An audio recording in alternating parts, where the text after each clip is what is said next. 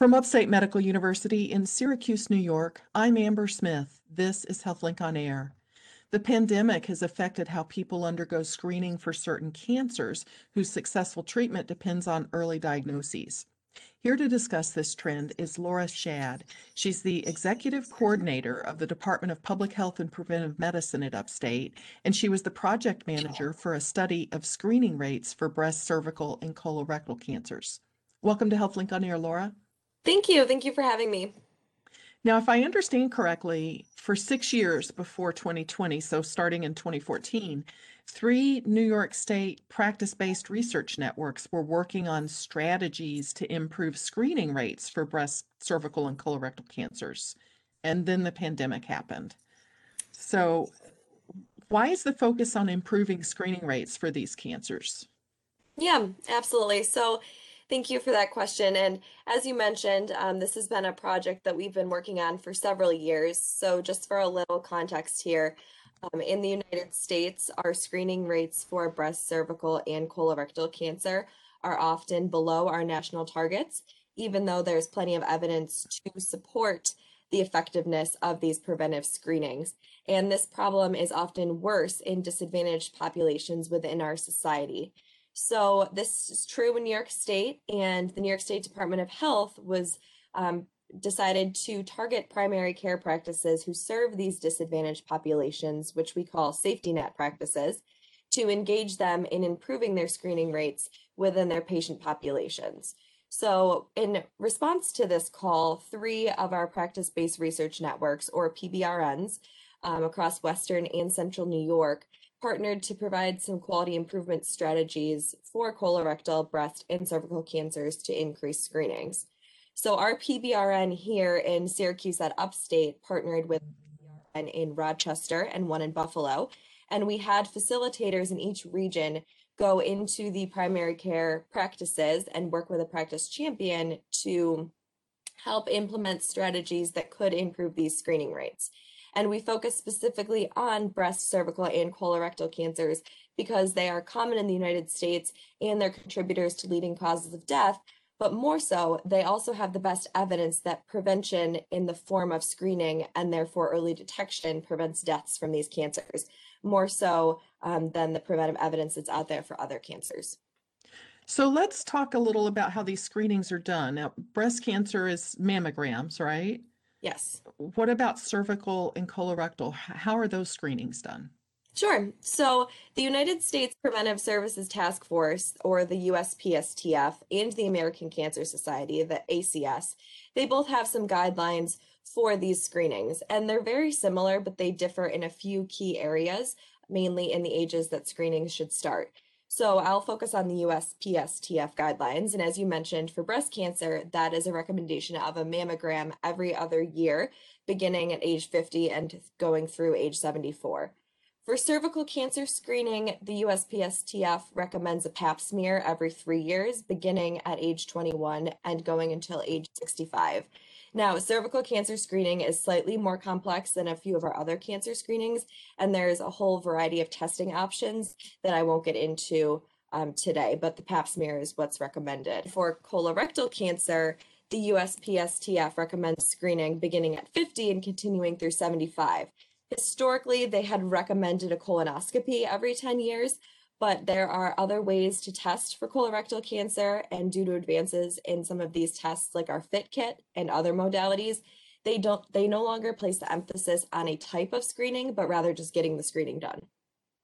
Now are most of these screenings covered by insurance yes um, in new york state most insurance plans including medicaid um, they must cover breast cervical and colorectal cancer screenings at no cost to the patient and the New York State Department of Health also offers free breast, cervical, and colorectal cancer screening to underinsured and uninsured eligible men and women through their cancer services program. So, uh, cost is not a factor to getting people to have these tests done. Um, how effective are they? Do they do a good job of catching cancer? They do. They are very effective, and there's plenty of evidence to support that in the literature. And like I mentioned, these three cancers have been our focus because there is the most evidence out there that they prevent the most death um, when you can catch these um, cancers early via screening. Now, what success did these 12 safety net primary care practices have in improving screening from 2014 to 2019 before the pandemic? Were they making inroads in getting the numbers increased? They were. So, as I mentioned, our practices in this project primarily serve disadvantaged populations, so those safety net practices. Um, and what we saw was that success in improving screening rates varied greatly among our practices, which wasn't a huge surprise to us. Um, overall, though, we did see that practices had the best success in improving their colorectal cancer screening rates. Um, they also succeeded in improving breast cancer rates. What we saw with cervical cancer was a lot of variability between our practices, and that's due in part to the complexity of some of the guidelines for cervical cancer screening, but also the fact that a lot of individuals seek this screening at an outside OBGYN facility, and our project focused on primary care. This is Upstate's HealthLink on Air. I'm your host, Amber Smith, talking with Laura Schad. She's the executive coordinator of the Department of Public Health and Preventive Medicine at Upstate, and she was the project manager for a study into the screening rates during the pandemic for breast, cervical, and colorectal cancers. So let's talk about what happened after the pandemic began. Did you see a significant change in the number of patients who were following screening guidelines? So surprisingly, no. And um, the majority of our practices, they were able to maintain steady rates of patient adherence to screening guidelines, even when a lot of our practices closed, especially during the early months of the pandemic, and patients couldn't necessarily come into the office for these screenings. So as the pandemic continued and practices began to adjust to this new normal, they started to get really creative in ways to reach their patients. And then um, they also were able to start seeing patients again in office for some of these screenings as the months continued. So we really didn't see a huge change among our practices. Now, I've heard that nationally, more than a third of adults have not received the recommended screenings for their associated age and risks during the pandemic, and that more than 40% of patients have missed or postponed preventive appointments because of the pandemic. Do you have any sense for how much of this is because people are afraid of being exposed to the virus by going to a medical office? Yeah, so with our project, um, I do believe that people were afraid of contracting the virus from a visit to a medical office, but we didn't talk to patients in this project. We specifically focused at the practice level. So on the practice level, I can certainly attest that offices had concerns about the virus being in their practices and spreading in their practices. And state guidelines reflect the concerns of these practices. So I'm sure that there were patient concerns, um, but while I can't speak directly to that, I know for a fact that practices were concerned about the virus. Is there any way to calculate how many cancers are being missed when people are not getting screened? So this isn't exactly what we studied, and it's a pretty complicated um, calculation, but it is possible. And one of the methods you could use to determine this would be a, a, comparison period, where you would look at a number of individuals who were tested, say, a few years back over the same period of months, and you would compare that to the number of individuals who were tested during the pandemic. And we know how many cancers are detected via screenings. So what we could do would be extrapolate on that and we could determine the number of excess deaths from missed screenings during the pandemic. So there's a few um, studies that have started to do this, and one of them estimates that there were about 4,000 excess deaths nationally from colorectal cancer during this time. And this really underscores how important it was for practices to try and maintain their screening rates. I understand a couple of the practices that are part of the study you were involved in had no change in the frequency of screenings. Then some of them reported major decreases. What affected whether a practice was able to continue screening at the same rate or not? Sure. So practices who um, historically have populations at higher risk for COVID 19, um, these populations would include um, the homeless, refugees, and elderly, those practices really encouraged their healthy patients to stay home. And we also had a handful of practices who focus on serving transient populations, and they had a whole host of challenges with their populations. Um, I can't go into too much detail about those specifically because of um, the identity of the practices needs to be protected. But as we know, some offices also closed entirely for periods of time during this, and many um, saw reduced staffing either from staff being sick and out of work or staff being reassigned to hospitals to help with the overwhelming need there. A few of our practices did use this time where they were seeing less, less patients to improve their preventive screenings by cleaning up some patient data and some of their patient records so they would know um, they'd have a better idea as to who was eligible for screenings and who was due. And a couple of practices also filmed some screening tutorial videos that they can use even after the pandemic. And then telemedicine also was a big um, win for some of our practices during this time. However, telemedicine also presented problems for practices who have patient populations who might not necessarily have access or the means to use the technology for telemedicine. So what we saw with telemedicine was if practices had used it before the pandemic, they had more success with it during it. Let's talk about colorectal cancer screening specifically. Are home test kits an adequate substitute for colonoscopies? And were those used more during the pandemic because they're done at home? Yeah, absolutely. So, uh, a at-home test kit, fit kit, is a great option for testing at home.